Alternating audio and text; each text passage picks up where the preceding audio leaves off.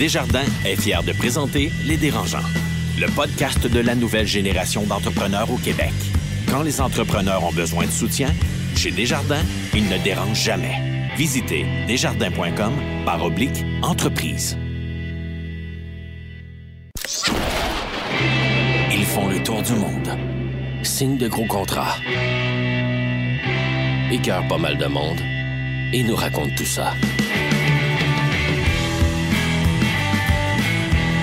Voici les dérangeants.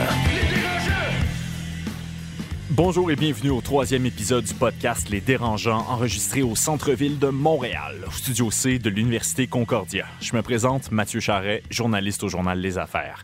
Pour ce tout nouveau, tout chaud nouvel épisode, propulsé par le Mouvement des Jardins, je suis entouré de l'explosive femme d'affaires à talons hauts, Marie-Philippe Simard. Oui, c'est moi ça. de notre très talon italien, Carlo Coccaro. Bonjour tout le monde et de notre coureur des bois en résidence, le valeureux Jean-Daniel Petit. Salut tout le monde.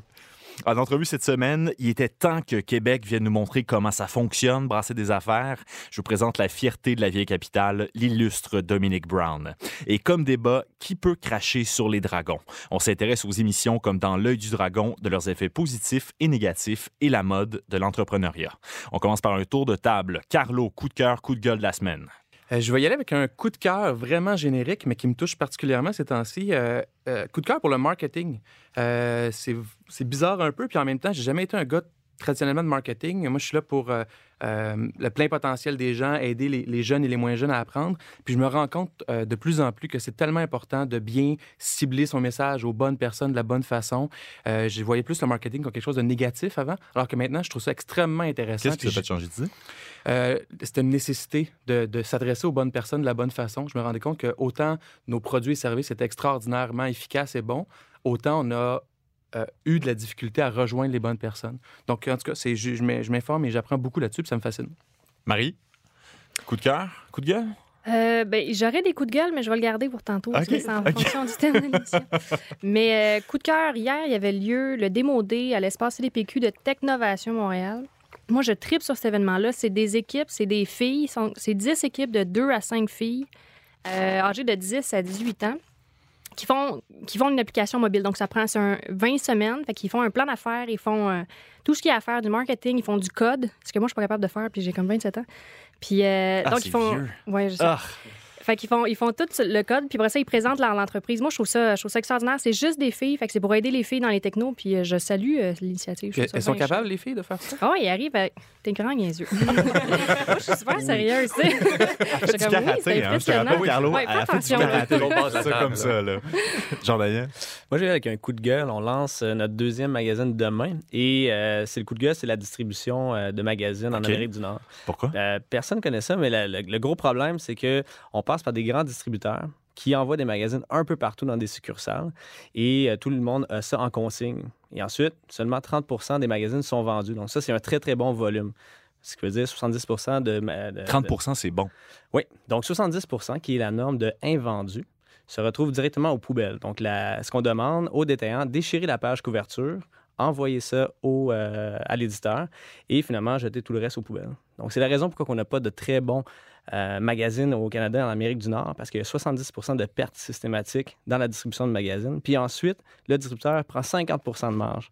Donc, dans un modèle d'affaires, ça n'a aucun bon sens. Mais Donc, pourquoi il pourrait te demande cette quantité-là? Parce que le but, c'est de vendre de la publicité on distribue beaucoup plus de magazines. Donc, si je distribue 100 000 magazines, je vends de la pub pour 100 000, magazines. Donc, finalement, tout le, monde est, tout le monde est perdant. Donc, l'annonceur, le, client au bout de la ligne, la seule personne qui gagne, c'est le distributeur qui est finalement tout simplement un marchand de pub. On fait une courte pause, puis on va tout de suite en entrevue avec M.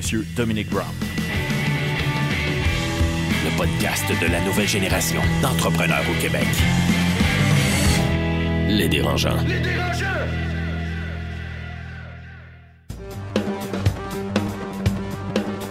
L'école de gestion John Molson de Concordia, nous formons la prochaine génération de propriétaires d'entreprises et de gens d'affaires.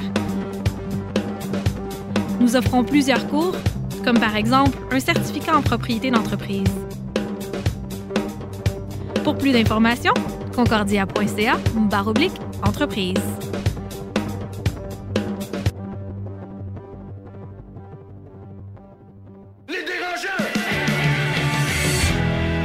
Les dérangeants.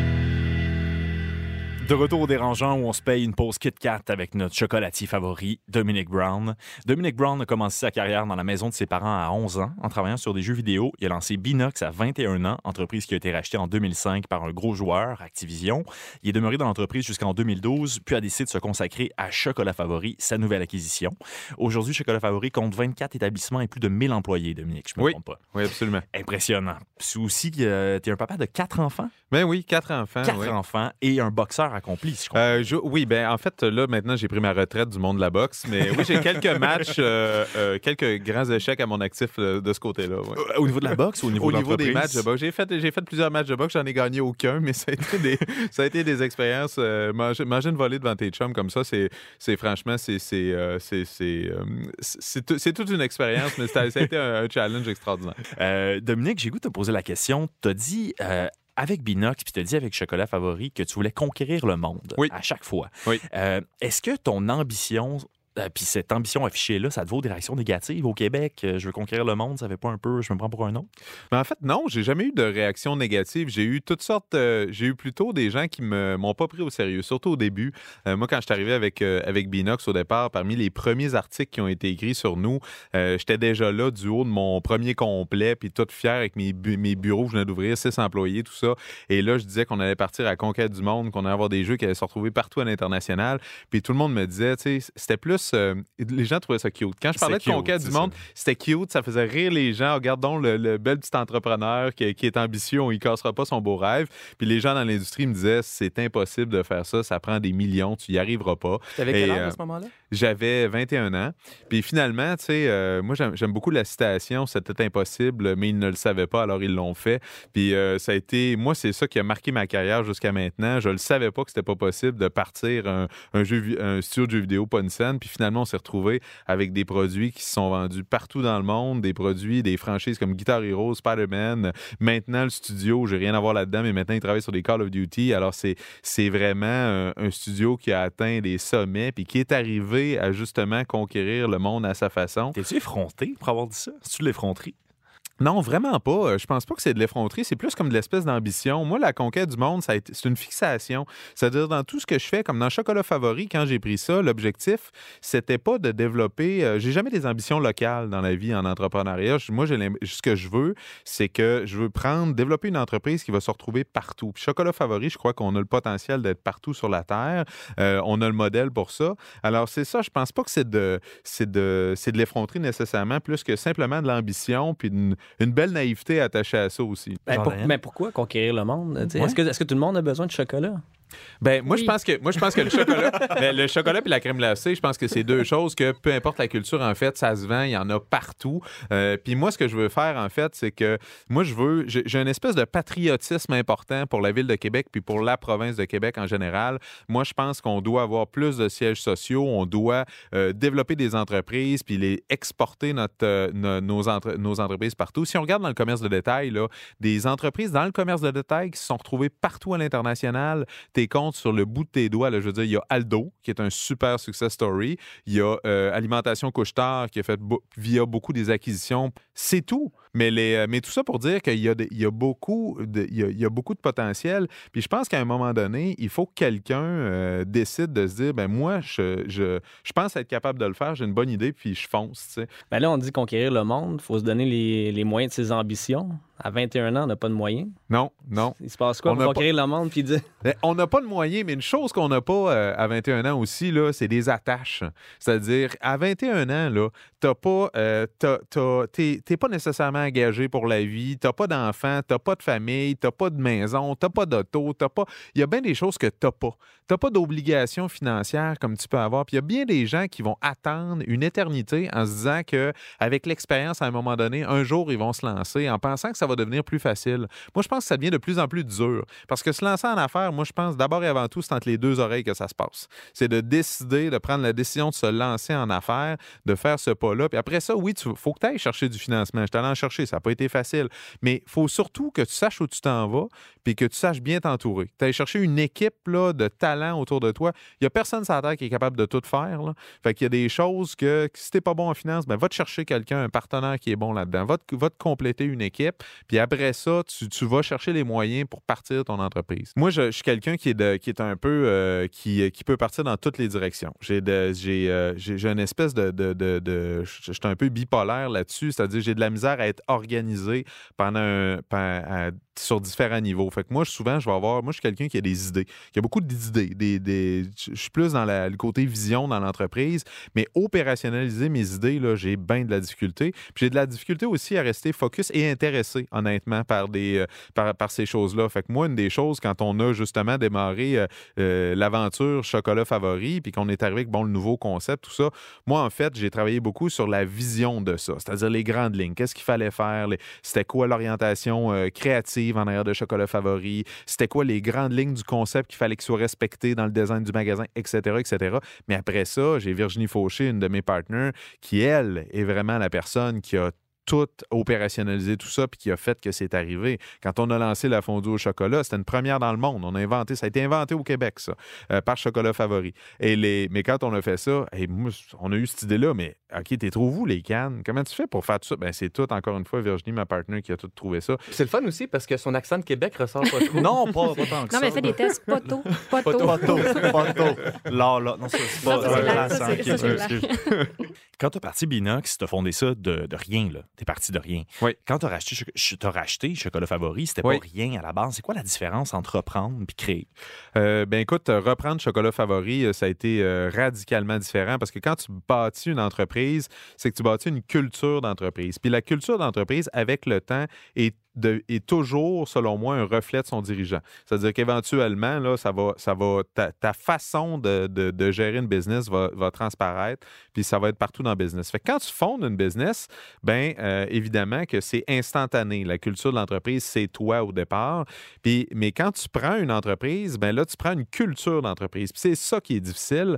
Et là, tu arrives, moi, j'arrive avec une certaine, comment je pourrais dire, euh, vitesse euh, de, de, développement, audace, j'ai une perspective sur l'innovation, sur la nécessité d'innover dans l'entreprise, toutes sortes de choses qui sont venues vraiment brasser ce qu'il y avait, ce qu'il y avait en place. Puis un changement de culture, dans ma carrière, c'est la seule chose que j'ai jamais été capable d'accélérer. C'est quelque chose qui prend du temps peu importe comment tu vires le problème à l'envers, parce que tu deals avec des, une modification des humains. Il faut que tu changes les façons de penser, les façons, la perception que les gens ont dans l'équipe, et ça, ça prend du temps. C'est comme une femme enceinte. Là. Neuf, neuf femmes ne peuvent pas mettre un bébé au monde en un mois. Il y a des choses dans la vie que tu ne peux pas accélérer, puis un changement de culture d'entreprise. En tout cas, moi, je ne l'ai jamais trouvé comme ça. C'est dangereux. As-tu des exemples de, je sais pas, de comportements qui ont pris du temps? Ah oui, ben le, juste la, la toute la perspective, euh, la, relation au changement. C'est-à-dire que moi, j'arrive du domaine du jeu vidéo où l'innovation, c'est un prérequis. Tu dois innover à tous les jours. Euh, tu as des changements de tout bord, tout côté. Un compétiteur arrive, il faut que tu scrapes tous tes plans, tu réorientes une production de 150 personnes en dedans de 24 heures. Des choses comme ça qu'il faut que tu fasses. Fait que dans le jeu vidéo, ces changements-là, ce rythme-là, il est présent. Quand je suis arrivé euh, chez Chocolat Favori, mais ben là, il y avait toutes sortes de petits changements, des petits comme des grands qu'on arrivait. Puis là, les gens là, étaient, mais virés à l'envers. Des choses simples comme à un moment donné, on avait euh, euh, juste un exemple. On, arrive dans les chocolats favoris. Je me suis dit, ce serait intéressant d'avoir une, certaine ambiance musicale. Je cherchais d'avoir une expérience client. Et à l'époque, c'était des. dans l'entreprise. Non, non, ben, j'aurais pu, oui, ça aurait été une expérience très agréable. Mais, mais, mais non, en fait, c'est qu'à l'époque, c'était des, bon, des radios d'opinion de Québec qui jouait dans les haut-parleurs et qui donnait pas exactement l'expérience que je voulais. Alors, on a dit, ben, on va brancher un iPod avec une, musique présélectionnée. Alors, immédiatement, sur le champ, j'ai eu une démission euh, d'un employé euh, de la chocolaterie de Lévis qui disait qu'on brimait ses, doigts, ses droits, puis ça n'avait pas de bon sens, puis que c'était le même depuis des années. Puis ça, c'est un, un, tout petit exemple dans un océan de réaction à toute forme de changement. Là je, vous, là, je vous ai nommé le changement probablement le plus insignifiant qu'on a fait dans le business. Alors, imaginez quand Touche on pas ma radio. Ah, imaginez, quand on, imaginez quand on a changé le logo. Et sais, ça a été là. Des manifestations. Mais puis, je veux surtout pas rien enlever aux fondateurs. Je veux dire, les fondateurs de Chocolat Favori, ça, ça- ça datait de 1979. Ils avaient créé des- quelque chose d'extraordinaire. C'est eux qui ont inventé la crème glacée enrobée dans le véritable chocolat, tout ça en 96. Puis c'est eux qui ont démarré ce mouvement-là que moi, je n'ai fait qu'accélérer avec une bonne, une bonne équipe, mais, puis avec un, mais avec un changement de culture aussi. Et le changement, c'est, ça me parle beaucoup parce qu'on a fait une, une reprise. C'est pas similaire, c'est pas aussi gros. Puis je viens du, du monde du, euh, de la publicité, donc même l'innovation, tout ça. Nous, on a fait une, une erreur fondamentale.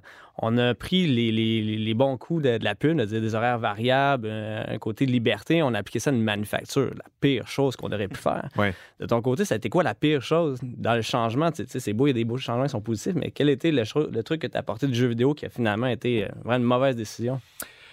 Euh, qui a été une mauvaise décision. Euh, j'ai- bien de la misère. Moi, j'ai de la misère à. Je suis pas quelqu'un qui reflète beaucoup sur ses échecs ou ses erreurs dans la vie. Premièrement, je considère qu'on fait pas d'échecs, on fait juste des erreurs. C'est-à-dire qu'on qu'on doit réaligner le tir, mais l'échec a quelque chose, a une finalité là-dedans. Fait que c'est la même chose. Je vois, je prends rarement conscience de ça.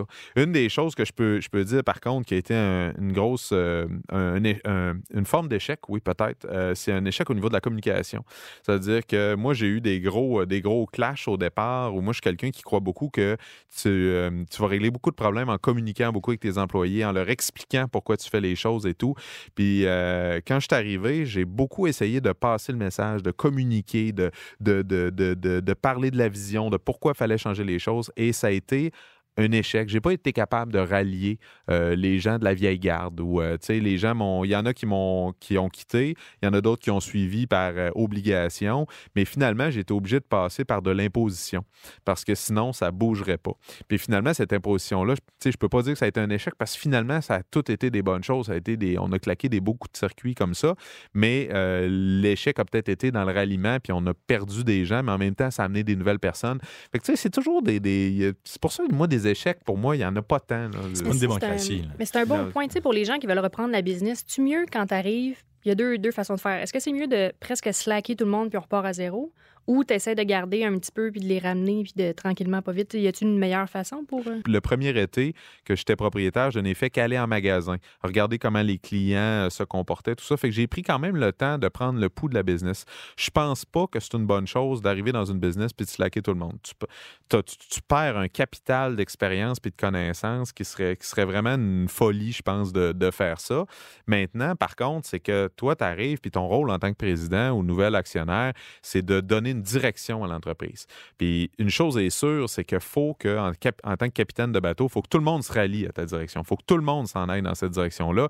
Et s'il y a des gens, une fois que tu leur as expliqué, une fois que tu as essayé de les rallier, qui ne se rallient pas dans cette vision-là, ou qu'eux autres, c'est plus des opérateurs, c'est moins des développeurs, ils n'ont pas le profil pour, mais là, à ce moment-là, c'est de s'asseoir avec ces gens-là, puis oui, peut-être renouveler une partie de la, garde. Dominique, euh, l'expansion est vraiment rapide hein, de Chocolat Favori. Là, vous êtes Oui. rendu à 24 établissements. Euh, T'as pas peur que ça aille trop vite? Ah, je, je, je, je le sais pas. Euh, J'ai peur de plein d'affaires. Je me réveille le matin, j'ai- peur de tout. je veux dire, je suis toujours, ben, écoute, je suis toujours stressé de, de plein d'affaires. C'est sûr que moi, je me demande, je me remets toujours en question à, à presque à tous les jours, là, pour vrai, sur nos décisions. Je les repasse dans ma tête et tout. Je pense qu'en termes de la croissance, moi, jusqu'à présent, je pense qu'on a été plutôt lent, en fait. Euh, ma, ma- ma perception, c'est qu'il faut absolument qu'on accélère.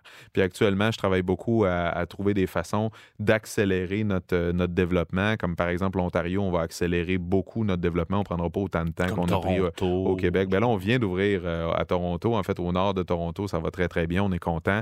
Alors, tu sais, il faut qu'on accélère le développement parce qu'on a un enjeu. On est les premiers avec ce concept-là. Puis là, il y a toutes sortes de gens qui veulent essayer de nous copier et tout ça. Puis on génère de l'intérêt, évidemment. On est, on est rendu quand même très connu euh, au Québec. plus vite que tes Oui, exactement. finalement. Puis il faut, parce que j'ai un, j'ai un enjeu de vitesse de développement. Puis bien que je considère que je pense que le nerf de la guerre est- reste dans les produits, puis d'offrir quelque chose d'extraordinaire, puis de continuer à innover. On a toute une branche de business qui ne fait que ça. Il reste que si j'ai un compétiteur, par exemple, aussi bête que, euh, mettons, Dairy Queen, euh, qui, euh, qui est qui est un, qui est un joueur que je considère qui n'est pas du tout dans la même gamme que nous autres. préféré de Carlo, ça. Mais s'il s'il ouvre dans un centre et se négocie, par exemple, une exclusivité sur la crème glacée, bien, il me barre ce centre-là. Alors, et ça, peu importe que j'ai un produit de qualité ou pas, j'aurais beau broyer dans mon coin, avoir le meilleur produit du monde. C'est barré, c'est légal, je peux pas rentrer là. Alors, il y a des enjeux de développement, il y a des enjeux de vitesse de croissance. Et est-ce- je me présume que ces enjeux-là viennent avec des enjeux financiers parce que amener une croissance aussi Oui. rapide, ou en tout cas la plus rapide possible, nécessite beaucoup d'argent. Est-ce Oui. que ça, c'est un enjeu à court terme ou? Oui, ça, c'est sûr que c'est un enjeu parce que là, actuellement, on arrive justement, comme tu, le- tu le mentionnes, avec, euh, avec une, euh, une vitesse de croissance et, et des, des- des choses qui sont quand même intensifs au niveau, euh, au niveau du capital. Parce que là, actuellement, sur les 24 chocolats favoris, on en a à peu près 50% qui sont sous franchise avec un partenaire. Tout le reste est corporatif, puis on, on veut continuer à développer corporatif. Donc, ça, c'est de l'argent qui, euh, qui doit venir de nos poches. Puis en plus de ça, en plus de ça, Chocolat Favori, on produit presque tout ce qu'on vend. Donc, on est manufacturier en plus. Alors ça, ce que ça fait, c'est que je, je dois monter des inventaires, je dois monter des inventaires de matières premières. Je suis rendu que je sécurise ma matière première jusqu'à huit mois en avance parce qu'il faut que je prévisionne, parce que je commande des containers, je commande des...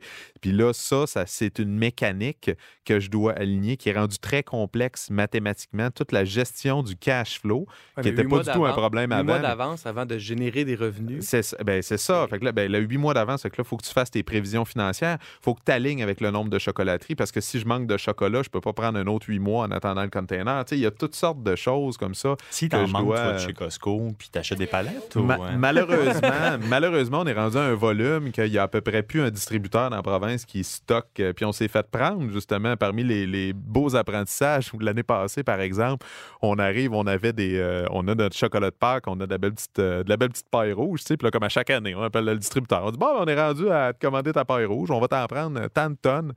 Non, non, euh, j'ai pas ça en stock. Comment t'as pas ça en stock? Ah non, mais on n'a pas ça en stock. Fait que là, toute cette mécanique-là avec les fournisseurs maintenant, cette mécanique-là prévisionnelle, ben, il faut, il, faut, il faut y penser, il faut maintenir tout le monde dans l'eau sur nos plans de croissance. Fait que cette vitesse de croissance-là demande, exige une, une mathématique prévisionnelle puis des modèles de prévision. Il faut qu'on soit, il faut qu'on devienne les meilleurs là-dedans. là. Fait que c'est complètement d'autres enjeux. Mais moi, j'aurais des questions par rapport aux franchisés. T'en parlais tantôt. Puis c'est drôle, j'étais avec mon père ce matin, puis je dis, on va faire les dérangeants avec Dominique Brown, le PDG de Chocolat Favori. Mon père a dit, non, c'est Gino Chouinard, le PDG de Chocolat Favori.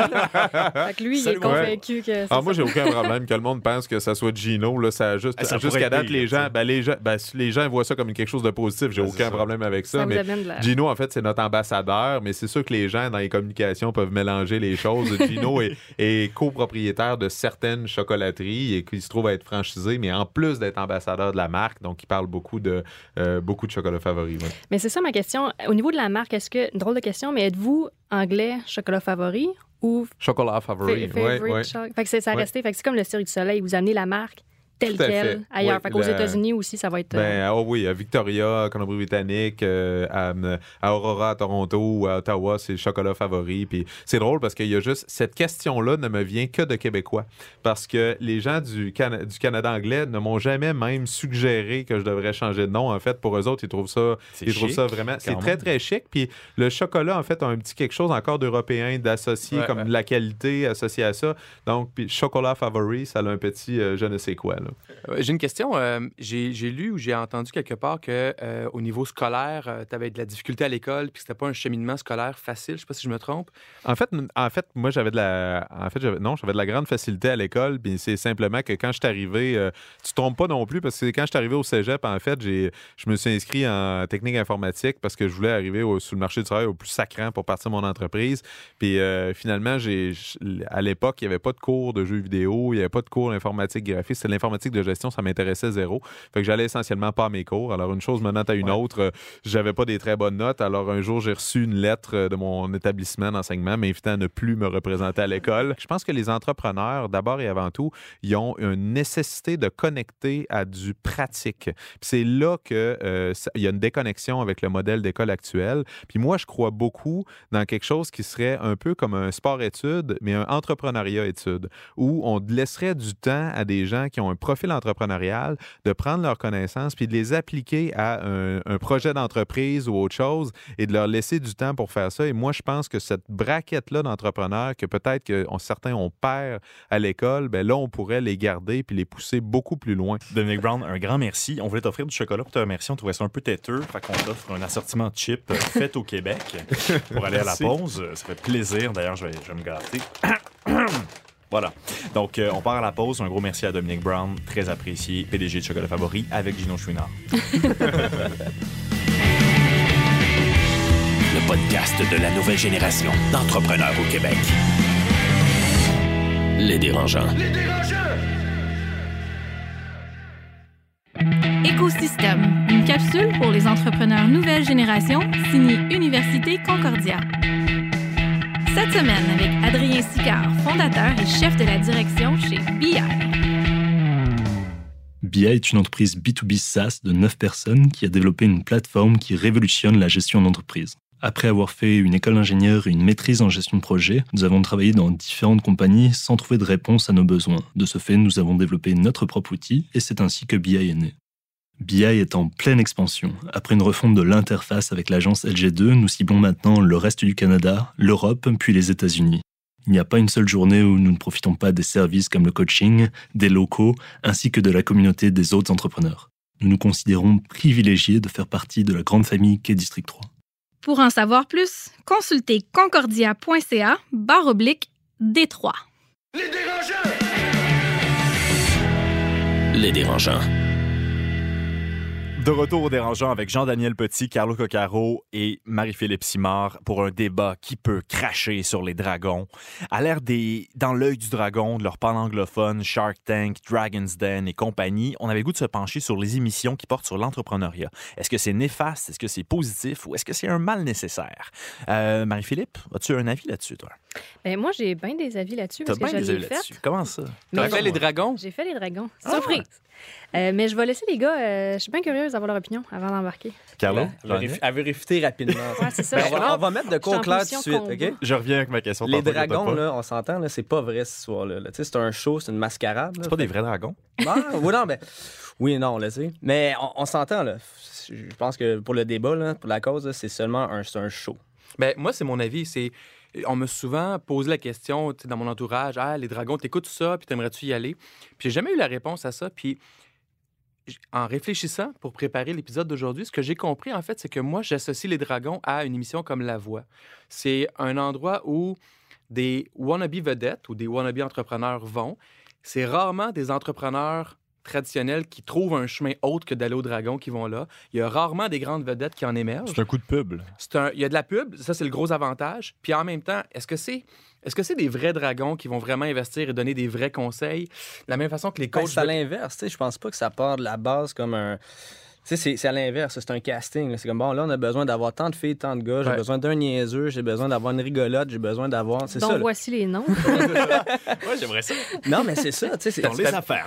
Et là, on les deux premières caractéristiques, tu les avais déjà. Là, finalement, ben, on n'a pas assez de piment, on va faire ça. Puis là, il va y avoir tant de oui, tant de non. C'est un c'est scripté. Fait qu'au final, quand tu pars de la base que c'est scri- scripté par le top, ben là, tu te rends compte que tout le reste, c'est tout simplement là, des, des- des- des- décisions qui sont prises consciemment et non pas pour l'entrepreneur qui est là, mais pour le bien du show, pour aller chercher des téléspectateurs. là. Mais tu sais, moi, je mettrais un bémol là-dessus parce que j'avais regardé, il y avait un article dans le Forbes sur Shark Tank, qui est le dragon aux États-Unis. Puis il avait fait, il avait contacté tous les gens qui avaient eu des deals, en vrai, là, pour vrai. Puis il avait dit, OK, combien de deals ont été conclus pour vrai? Puis avec quel dragon? Puis qu'est-ce que, tu sais, pour voir des.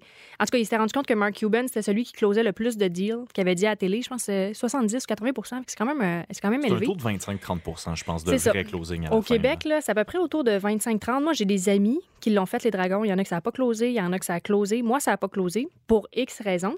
Donc, tu as eu une offre que tu as acceptée. J'ai eu une offre. Mais quelques mois plus tard, finalement, ça n'a pas été est-ce que tu l'as Ouais, accepté consciemment de dire, bon, mais on... Marie-Philippe, si tu si acceptes, là, tu as plus de chances de passer à la télé. Donc, c'est Rappelle-nous ça, c'est ça l'expérience, c'était avec qui, c'était comment c'est passé? Moi, quand je suis allée, la, la- la business, elle avait deux mois. Fait que j'étais bébé business, même pas dedans. Là. Puis, euh, on- je pense qu'on avait 5000 pièces en revenus d'attitude d'assort, là, c'était tout. Je suis arrivée là, j'ai pitché un million de valorisation, je voulais 100 000 pièces, ouais, c'était baller un peu. Euh, je voulais 100 000 pièces pour 10% de la business. Euh, finalement, on a parlé avec les autres. Ils ont trouvé que la valorisation était trop élevée. Ils ont été super gentils, par exemple. Puis Daniel Henkel a dit OK, je t'offre euh, 100 000 parce qu'il faut comprendre qu'ils ne peuvent pas jouer sur le montant. Ça, les gens ne le savent pas, là, mais ils ne peuvent pas jouer C'est sur le le montant montant. minimal. Ils peuvent aller plus haut, mais ils peuvent ça. pas aller plus loin. Tu peux pas faire un. Ils peuvent pas te donner 50 000, c'est minimum 100 000. Fait qu'ils ont dit, OK, je vais te donner. Daniel Henkel a dit, OK, je vais te donner 100 000 pour 40% de la business. C'est pas un bon deal. là. Comme personne personne n'est surpris, là. C'est pas un bon deal. Mais. Tu dis, personne n'est surpris. Là. Les gens, ils pensent que Ouais. tu closes des deals comme ça. Là. Non, mais 100 c'est 000, ça. 51% c'est pas la réalité. Là. Mais c'est ça. De un, c'est pas la réalité avec le marché. Puis de deux, euh, après ça, il y a des discussions, il y a de la due diligence qui se passe, etc., etc. Mais il faut comprendre qu'au Québec, à Shark Tank aux États-Unis, si tu dis non, je prends pas un deal, tu claques puis tu t'en vas, t'es hot, tu. T'as des balls. Au Québec, c'est pas la même mentalité. Si tu prends pas le deal, tu craches sur de l'argent, c'est pas bon. Fait que c'est toujours mieux, moi, comme, comme je me suis rendu compte, j'ai regardé les émissions, c'est toujours mieux au Québec de prendre un deal, même si c'est pas bon, parce qu'après ça, la publicité va embarquer puis c'est positif. Sinon, Moi, je suis tellement pas d'accord là-dessus. Non, je suis pas d'accord non Ça n'a plus. pas de bon sens parce que. Faison a refusé 4 millions à Shark Tank. Ben, Mathieu, Non, mais ça, c'est. Non, mais il faut faire attention là, parce qu'il Oui, y, a- princesse. il y a les instant rewards parce que on s'entend, ton site va crasher une fois que tu passes au dragon, mais six mois plus tard, est-ce que le monde va encore s'en rappeler? Puis là, tu te fais définir par. Moi, j'ai dit non. Sais, au dragon, là, j'avais appliqué. Finalement, ils m'ont rappelé, on dit Ah, ben, votre, euh, parce qu'on avait besoin d'un vrai investisseur. Moi, c'était tangible, c'était pas un coup de pub. Finalement, quand ils nous ont appelés, là, ils commencent à poser des questions. Ils Ouais, mais c'est pas vraiment des deals qui sont, tu sais, sont pas vrais. Mais si tu dis oui, tu as plus de chance de passer à la télé, mais après, voir le due diligence. Puis là, on verra. Puis là, j'ai dit OK, mais j'ai deux entreprises. Ah, on est juste intéressé dans celle-là parce que c'est intéressant, fleuron québécois, tout ça. C'est laquelle, la BTB Abitibi-Co. Finalement, j'ai fait. C'est pas ça que j'ai besoin pantoute. Moi, j'ai besoin de l'argent tangible. là. J'ai besoin d'un vrai deal. Et Puis d'un vrai deal, investisseur aussi. puis ça, là, ça se close Ouais, mais en tu sais- plusieurs mois. Puis je- Ouais, vas-y, vas-y, vas-y. parce qu'après ça, le problème, c'est On que... se calme, on se calme. Je vais monter ça. Non, non, mais tu t'en vas au, au- au dragon et là, on va dire, tu veux passer à avoir de la, de la pub. Et moi, si Caroline Néron dit, je te fais un deal, puis je dis oui, là, c'est Caroline Néron qui définit qui est Abitibenco. Et un peu comme Gino Chouinard tantôt. Hey, fait que comme ça, Abitibenco, ah ouais, Caroline Néron. Pas. Ça n'a rien à voir avec ça. Fait que finalement, là, si tu vas là juste pour la pub et tu n'es pas préparé, quelqu'un qui n'est pas conscient du pouvoir des médias, qui n'est pas conscient de son image, qui n'est pas conscient de tout ça, va se faire détruire. Ouais, mais attends, tu sais, moi, je pense pas que mon brand est associé à Daniel Henkel. Il y a personne ici qui se rappelait qu'elle m'avait fait une offre. Là. Fait que, moi, je mettrais un bémol là-dessus. Puis il faut comprendre que quand tu rentres dans le, dans le den pour les dragons, oui, ils, ont- ils veulent faire un deal. Sais, je pense pas que personne est comme non, non, je veux pas faire de deal, je veux juste être à la télé. Il y a des gens qui vont là pour faire des deals pour vrai. Puis les investisseurs, ils veulent faire des deals pour vrai. C'est juste que des fois, ils se rendent compte après que bon, ben, le due deal marche pas ou que finalement, la business n'est pas comme ça ou finalement, le deal est pas bon. Il y a bien des entrepreneurs qui disent comme moi, il y a bien des entrepreneurs qui disent, ben, gars, le deal était pas bon. On va essayer de renégocier quelque chose, puis finalement, ça marche pas, puis ça plante. Mais je pense pas que personne arrive puis ils sont. euh, Mais en même temps, De mauvaise foi, un- ben, c'est pas de mauvaise foi, mais je pense que c'est quand même euh, de, je pourrais dire de, de, mentir au public parce que je pense que monsieur, madame, tout le monde ne fait pas le due diligence de savoir que c'est un show. Puis on va se le dire, là, c'est impossible de closer un deal vite comme ça. Il, demande tes états financiers avant, mais il n'a pas rencontré l'entrepreneur avant, il n'a pas fait de, visite de ton usine, ta manufacture. Ça prend des mois et des mois à aller chez closer un vrai gros deal. C'est pas en, deux secondes là. Fait que là, ça crée vraiment une espèce de gap entre la réalité puis euh, ce qu'eux, ils te vendent. Là. Et, moi, c'est probablement la raison pour laquelle j'ai arrêté d'écouter l'émission. Des fois, j'en pogne des bouts, mais pas trop. Euh, J'écoutais beaucoup Dragon's Den au Canada anglais, où là, je trouvais que les commentaires des futurs investisseurs, en tout cas des, des dragons, étaient beaucoup plus vrais, beaucoup plus crus, beaucoup moins soft. Pas dans le sens de méchant, mais dans le sens de vrai. Au Québec, les commentaires des, sont Ah, wow, tu es un, ex- un- un extraordinaire entrepreneur. Je suis le premier à admirer les entrepreneurs. Ben, tout le monde en parle, c'est la même chose. C'est ce qu'on parle en Europe, puis ici, c'est la culture québécoise. Ouais, mais on est exactement. fin, on Et- est On est fin, mais fin, on est fin. Euh, les chiffres sont pas toujours tout montrés pour permettre à l'auditeur de bien comprendre justement la réalité économique de l'entreprise, le, le modèle d'affaires de l'entreprise. Donc, ça donne une vision qui est assez, assez euh, incomplète de l'entrepreneuriat. Et, et autant, toutes les émissions qui peuvent valoriser l'entrepreneuriat, on peut juste être pour. C'est notre mandat avec les dérangeants, entre autres. Mais c'est déjà ça.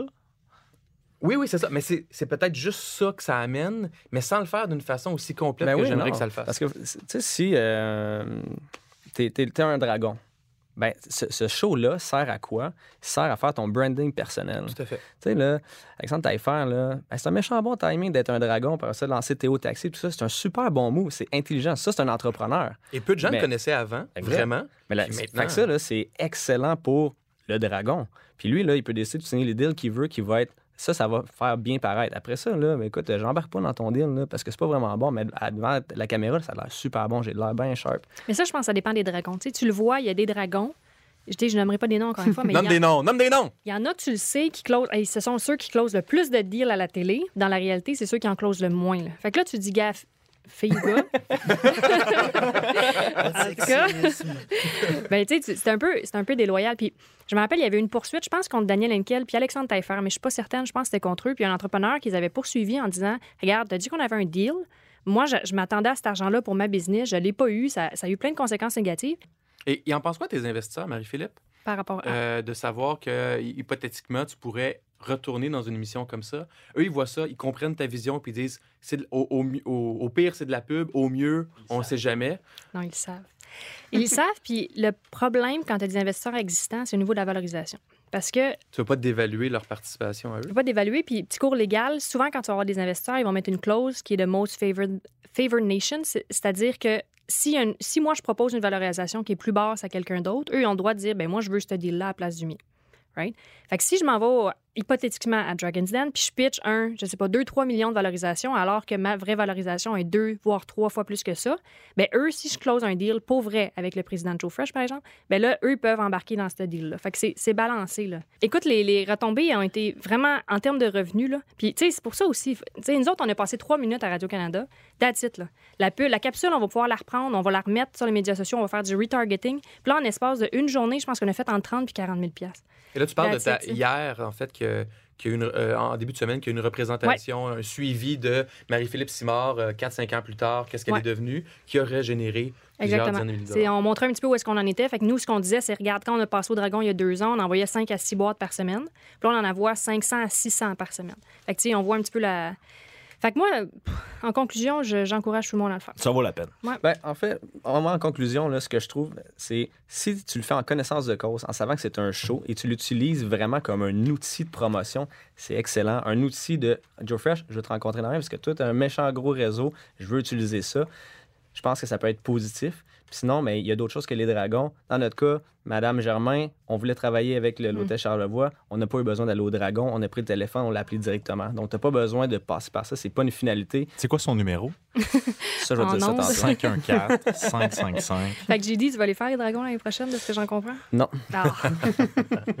Parce que quand c'est bon, c'est jamais assez long. C'est déjà terminé pour les dérangeants cette semaine. D'abord, un très grand merci à Dominique Brown pour sa visite à l'émission, à nos dérangeants et dérangeantes, Marie-Philippe Simard, Carlo Coccaro et J.D. Petit. Un grand merci à Jackie Galland la technique, à notre créateur, Hugues au Mouvement Desjardins à l'Université Concordia pour leur support. On se retrouve le mercredi 31 mai pour le quatrième pi- épisode des dérangeants avec le créateur de Crudescence et des Juloupes, le fascinant David Côté, avec un débat intitulé Mon père est riche en tabarnak. D'ici là, on nous suit dans le journal Les Affaires sur la page Facebook des Dérangeants et de Les Affaires. N'hésitez pas à commenter, poser des questions, nous envoyer des fleurs ou nous critiquer dans la mesure où c'est dirigé contre euh, notre dérangeant Étienne Crevier de Biogénique, idéalement. C'était Mathieu Charette journal Les Affaires vous dit à la prochaine. Le podcast de la nouvelle génération d'entrepreneurs au Québec. Les dérangeants. Les dérangeants!